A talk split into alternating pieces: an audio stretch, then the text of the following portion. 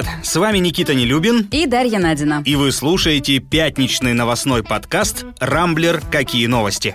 Сейчас я посмотрю, что с вами произойдет, когда у вас вырастет хвост, когда он отвалится. Сказали тебе отдыхать, отдыхай. Интересно, кто был той самой первой паршивой овцой, которая принесла в стадо вирус. А когда начинаю читать, что они там, собственно, наодобряли, брови натурально лезут к затылку. Здесь мы не просто обсуждаем главные события недели, но и пытаемся разобраться, как они влияют непосредственно на нас с вами и нашу жизнь, а помогают нам в этом эксперты и пользователи Рамблера. Всю неделю мы следили за новостями и отобрали для вас самые интересные. Я вам не скажу за всю Россию, но Москву точно захватил предновогодний дух. Всю неделю жители столицы с праздничным настроением в душе, и я в том числе, стояли в девятибальных пробках с утра и до самого вечера. На этом фоне особенно любопытно было смотреть сводку оперштаба. В четверг в России и в Москве установились максимумы заболеваемости коронавирусом. Если учесть, что эти цифры, как правило, отражают реальную картину с задержкой, так, в несколько дней, то получается, что новые пики нас ждут как раз под праздники, числа эдак 31-го. Слушай, думаю, в канун Нового года всем точно будет абсолютно наплевать, сколько там заболевших, сколько умерших.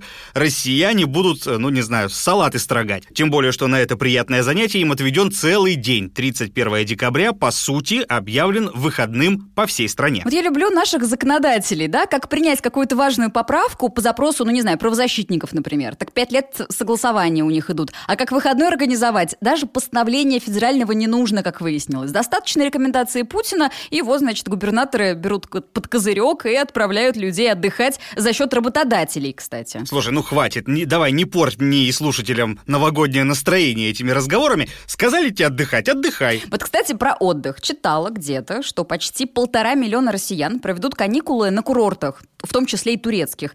Бесстрашные люди. На самом деле, ребятам-то можно посочувствовать, ведь в турецких отелях запретили проведение развлекательных программ в Новый год. С 31 декабря по 4 января там будет действовать комендантский час, то есть бары, рестораны и караоке все закроют. И даже на территории отелей нельзя будет включать музыку после 10 вечера. Так что, такое. Мало развлечений и в России, на самом деле. Некоторые города, Питер, например, наглухо запретили все виды активности до 3 января. В Москве в новогоднюю ночь ОМОН пройдется по барам и проверит, не нарушает ли кто чего. Короче, нас ждет, наверное, самый спокойный и домашний Новый год вообще за всю новейшую историю. Слушай, и слава богу. Главное, не поубивать домашних на этих длинных каникулах. Как сохранить ровный эмоциональный фон, об этом мы спросили врача-психиатра Максима Малявина. Не забывайте, что Новый год – это все-таки прежде всего домашний праздник. Праздник среди своих и для своих. Если об этом вспомнить,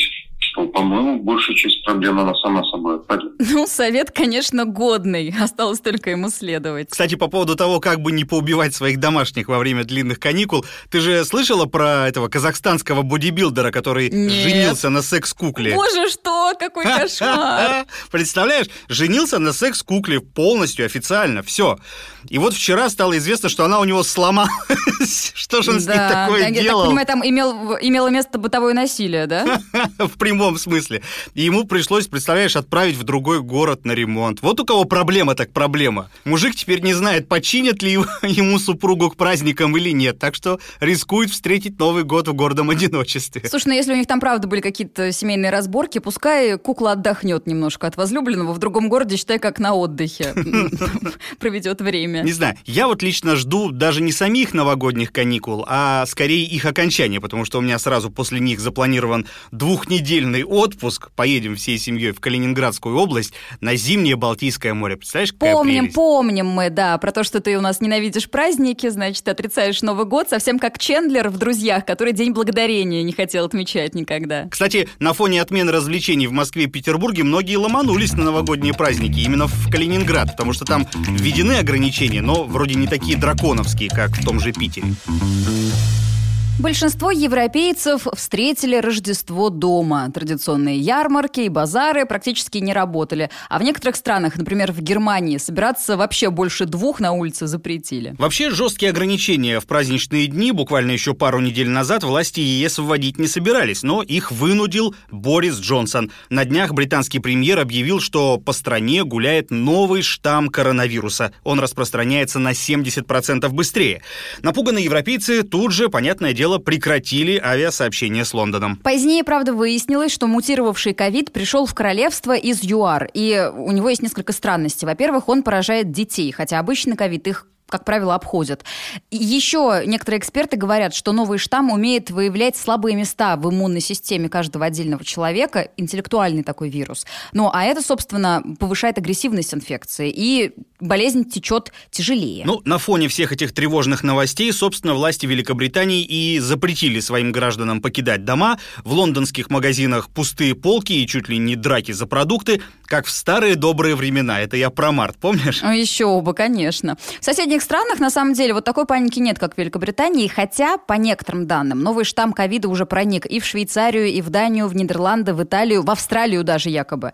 Мог ли он добраться до России, пока не ясно, но, если это так, мне интересно, а сможет ли Спутник V нас защитить? Об этом мы спросили инфекциониста, главного врача медцентра «Лидер медицины» Евгения Тимакова. Все вакцины, которые сейчас существуют и которые разрабатываются, наши, отечественные, зарубежные, они против этого штамма эффективны. Более того, они эффективны против всех остальных штаммов, которые уже смутировали. Это не первая мутация вируса.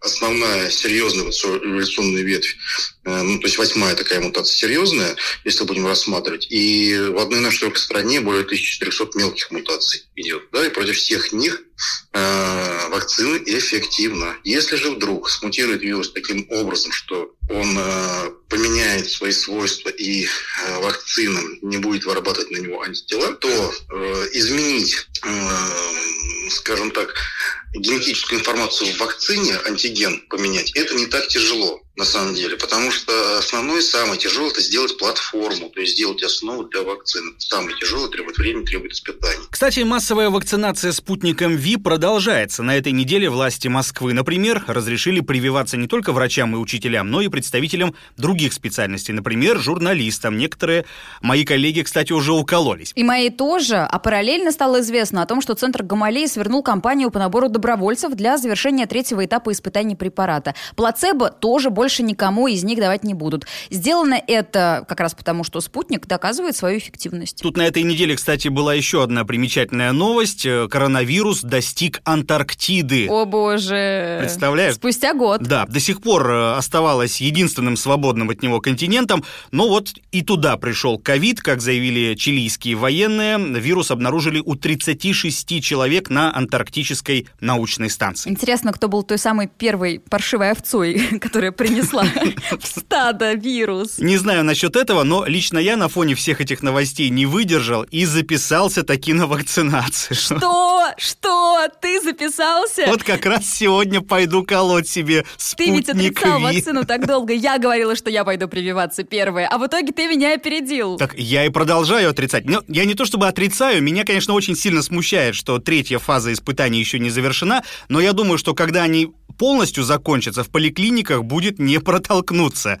А сейчас в Москве, по крайней мере, можно записаться прям вот день в день. Ну и вообще как-то все эти тревожные сообщения про новые штаммы, про Антарктиду меня немного напрягают, если честно. И знаешь, я только сейчас подумал, а может как раз специально наши СМИ нагнетают жуть, чтобы народ, так сказать, простимулировать пойти в поликлинику? Мы с тобой и есть СМИ. Разве мы с тобой что-то нагнетаем? Нет. Иди себе. Ну мы с тобой, это с одной стороны СМИ, а с другой мы такие же простые граждане, как и все остальные, тоже читаем газеты. Я-то за вакцину, иди прививайся. Я с удовольствием наблюдаю за всеми своими друзьями в Фейсбуке, которые уже поставили вакцину. Сейчас я посмотрю, что с вами произойдет, когда у вас вырастет хвост, когда он отвалится, и только после этого пойду сама колоться. На всякий случай напомним, кто сейчас может рассчитывать на прививку в Москве. Это, как мы уже говорили, врачи, учителя, соцработники, плюс работники МФЦ, те, кто занят в сферах культуры, торговли и услуг, а также журналисты.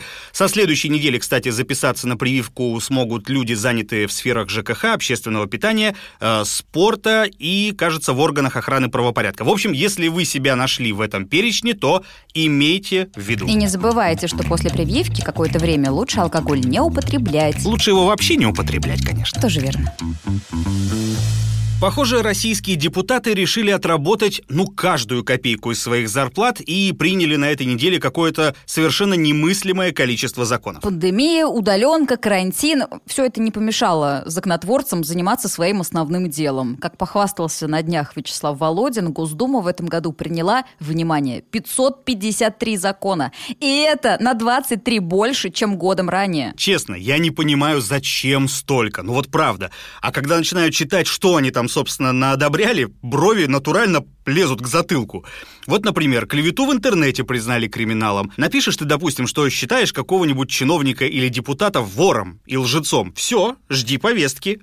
Отдельно выделено наказание за клевету против насильников, то есть если девушка заявит, что стала жертвой какого-то мужчины, а следствие его вину доказать не сможет, то сама жертва тоже получит повестку. Еще и присядет на 5 лет. А мы помним, да, что у нас есть и в Госдуме тоже депутаты, которых обвиняли в насилии, и которые избежали наказания, потому что, в принципе, никто им не поверил, а срок давности вроде как прошел. Особенно тяжко теперь придется журналистам-расследователям. Любой их громкий материал о коррупционных схемах или семьях чиновников обеспечит им, натурально билет на нары.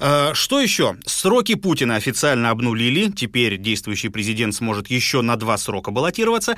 Запретил Госдумам иностранцам финансировать митинги, а еще депутаты разрешили блокировать в России иностранные сайты и хостинги за цензуру в отношении СМИ. Привет, YouTube! Соловьев теперь там вечно в трендах должен сидеть. Наши депутаты без дела на этой неделе не сидели. Не знаю, как тебе, а мне с такими законами в Новый год как-то не очень-то хочется идти. Слушай, ладно, брось, ты что, там за YouTube и TikTok переживаешь? Немножко. Не надо, потому что Александр Жаров, бывший начальник Роскомнадзора, а ныне гендиректор «Газпром-медиа», на днях буквально рассказал, что его команда готовит к выходу на рынок собственный YouTube и собственный TikTok.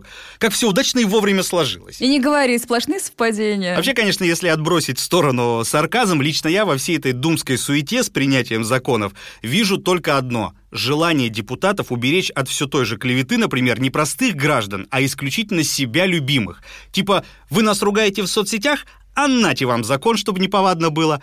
Ах, YouTube не пускает Соловьева в тренды, значит, заблокируем. На митинг собрались? Нет, не получится. Мы и на этот случай вам законец подготовили». В общем, как-то это все совершенно безрадостно. И мне, как и тебе, конечно, тоже неохота входить в Новый год со всеми этими дурацкими решениями Госдумы. Так что если вы рассчитываете, что 2021 будет легче, то, как мне кажется, зря. Хотя, если пандемия в следующем году закончится, как нам обещают все те же чиновники, это будет, конечно, круто. Я думаю, что весь мир выйдет праздновать.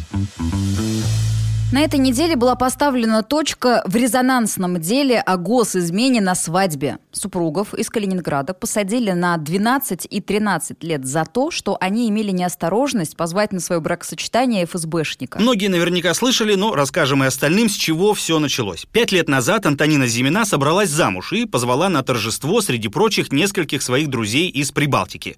А еще бывшего однокурсника, с которым училась на юрфаке. Надо сказать, что их дорожки по жизни вообще круто разошлись. Антонина стала директором некоммерческой организации, которая организовывала конференции и выставки, а однокурсник офицером ФСБ стал. О том, что он ведет таинственный образ жизни, Антонина, судя по всему, не знала. Да и сам ФСБшник на свадьбе особо, знаешь, в уголке не сидел. Он там пил, веселился, раздавал всем гостям визитки, фотографировался. Снимки со свадьбы Антонина, естественно, как любая молодая жена, потом выложила в соцсети. Собственно, именно эти фото и стали главным вещдоком, судя по доступной нам информации. Оказалось, что ФСБшнику болтать о себе и фоткаться было нельзя. Но осудить за это решили почему-то не его, а молодоженов. Антонину и ее мужа, Константина Антонца, обвинили в передаче секретных сведений за рубеж, видимо, тем самым гостям из Прибалтики. Сам же ФСБшник, что интересно, не был даже свидетелем по этому делу. То есть он продолжает спокойно жить и работать, да еще и по свадьбам ходить. Дело тянется аж с 2018 года, когда была задержана Антонина. Через год в СИЗО отправили ее мужа, а на днях, собственно, стало известно о приговоре. Напомню, 12 и 13 лет. Все это время дело было засекречено. Четких обвинений публично следствие так так и не выдвинула. Коммерсант писал, правда, что, возможно, преследование связано не только с фотками, но там с работой мужа Антонины. Константин Антонец работал одно время в региональном министерстве экономики. Но до конца так и не ясно. В любом случае, эта история тянет на экранизацию. Наша действительность вообще, как мне кажется, кишит сюжетами для Netflix. Хочешь, снимай фильм о молодоженах, попавших в жернова системы. Хочешь, вот те история о таинственных синих трусах и новичке. Или о том, как журналиста пытаются посадить по статье о госизмене за его профессиональную деятельность, но прикрываются всякими выдумками. Это я на секундочку про Ивана Сафронова. Кстати, о его судьбе спросили Владимира Путина на большой пресс-конференции. Так Путин говорит, Сафронова задержали за то, что он много лет работал на Роскосмос и передавал секретные данные стране НАТО. Вот только Сафронову 30 лет. Из них он 10 в журналистике. Он в Роскосмосе был всего 2 месяца. Короче, это какой-то сплошной сюр и шпиономания. Хочется одно сказать после всей этой истории. 2020-й, пожалуйста, уходи. История с этими ребятами из Калининграда, конечно, дикая, как, собственно, почти все, что так или иначе связано с российскими силовыми структурами. Приговор, говорят, правда, в силу пока не вступил, и адвокаты, разумеется, будут его обжаловать. И очень хотелось бы, чтобы эта история закончилась хорошо. Но ты заметь, опять же, депутаты вовремя подсуетились и до кучи быстренько приняли недавно законопроект о запрете разглашать сведения, в том числе о частной жизни силовиков. Это, опять-таки, возвращаясь к тому, против кого на самом деле направлены все эти законодательные инициативы. Ты знаешь, я сомневаюсь, что эта история закончится хорошо, просто потому, что по статье о госизмене у нас сажают в последнее время слишком часто. Причем людей самых разных профессий и, как правило, людей без доступа к секретной информации. Так как заседание суда проходит за закрытыми дверями, так как адвокаты даже не могут в полной мере ознакомиться с материалами дела, им просто не дают, там же секретные сведения. Защищать таких людей очень сложно, обжаловать приговоры очень сложно. Поэтому если тебя посадили по статье о госизмене, скорее всего, тебе придется отсидеть весь срок. И, к сожалению, вот эту пару судьба ждет невеселая. И это страшно на самом деле. Это по-настоящему страшно. Слушай, ну опять у нас с тобой какой-то невеселый выпуск получается. Что-то ведь было хорошее на этой неделе, нет? Конечно, конечно. Вся страна чуть ли не с замиранием сердца следила всю неделю за судьбой Аленки из города Нововоронежа. Скульптурой, которая надолго вселила тихий ужас в сердца местных жителей. Короче, напомним, это уродливое изваяние установили 18 декабря. Буквально на следующий день горожане потребовали демонтировать страшную Аленку, убрать ее с глаз долой, ну что, собственно, и было сделано уже через 3 дня. Кстати, именно дикие глаза памятника и наводили наибольший страх на людей. Причем художник, который занимался созданием монумента, зовут его, кстати, Александр Шилин. Запомните это имя. Чтобы все знали это имя. Вот. Так вот, он заявлял, что вообще-то на эскизах Аленка была вполне милой, а всему виной криворукие вот эти кузнецы местные, которые не сумели разглядеть его первоначальный высокий творческий замысел. В общем, на днях история Аленки вроде как благополучно закончилась. Власти Нововоронежа решили вернуть деньги за памятник подрядчику, саму скульптуру выставить на аукцион, а часть вырученных от продажи денег пойдут на благотворительность. Уверен, после всей этой шумихи почти наверняка найдутся желающие купить Аленку. Кстати, пару дней назад мэрия Воронежа решила провести в соцсетях публичный опрос среди жителей, чтобы узнать, согласны они или нет, чтобы памятник появился все-таки в их городе. Оставить свой голос за или против можно на официальной странице администрации Воронежа во ВКонтакте. Голосование, кстати, будет длиться месяц, так что время есть. Ну а в соцсетях тем временем нашли просто идеальную пару для Аленки. Так. Как выяснилось, еще в конце октября в Ухте установили памятник десантнику. Правда, фигура у него была непропорциональная, с тонкими ручками, отнюдь неблагообразная физиономия. Короче, все это вызвало справедливое возмущение у местных жителей. Например, мэр Ухты, даже мэр, заявил, цитирую, «Лицо фигуры десантника далеко от моего представления о мужественном и волевом облике». С ним сложно не согласиться, кстати. В общем, железного бойца тоже демонтировали. Ой, а представь, как было бы прекрасно и здорово. Аленку выкупают на аукционе, находят где-то этого десантника, куда-то же его не разобрали же его по частям, и где-нибудь рядышком их устанавливают. И все, хэппи-энд. Ромео и Джульетта какие-то просто. Господи, какие они страшные. Я просто, знаешь, что хочу понять еще? А правда, куда у нас делись кузнецы? Вот на Руси же были хорошие кузнецы. Что это? Почему нельзя было нормальные глаза девушки нарисовать? А самое прекрасное в этой истории, это, конечно, мэр этого Нововоронежа. Ты видел его видеообращение? Нет, не смотрел. Где только установили Аленку, и он для соцсетей записал обращение. Это наш челлендж, наш стартап, наш бренд, наш хайп, пиар, оберег. визитная карточка города и, как сегодня говорят молодые, наш лук, то бишь образ. Приходите к Аленке, приносите ей цветы, назначайте тут свидание. Через день уже пришлось удалять и Аленку, и видео из соцсетей тоже, я так понимаю. Ну что, на этом пока все. Вы слушали пятничный подкаст «Рамблер. Какие новости?». В главных событиях недели для вас разбирались Никита Нелюбин и Дарья Надина. Не пропускайте интересные новости, слушайте и подписывайтесь на нас в Google Podcast, Apple Podcast, Яндекс.Музыке и в Castbox. Увидимся на rambler.ru. Хороших вам выходных!